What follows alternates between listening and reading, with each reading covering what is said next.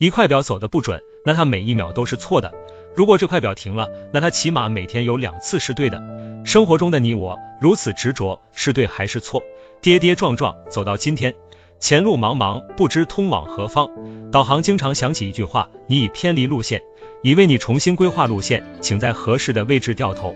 导航是对的，可是耿耿于怀的人选择一条道走到黑，明白生意做不下去，还在苦苦支撑；明白爱错了人，还是舍不得放手；明白身体会出问题，还是控制不住自己；明白结局是负债累累，还在维持表面风光。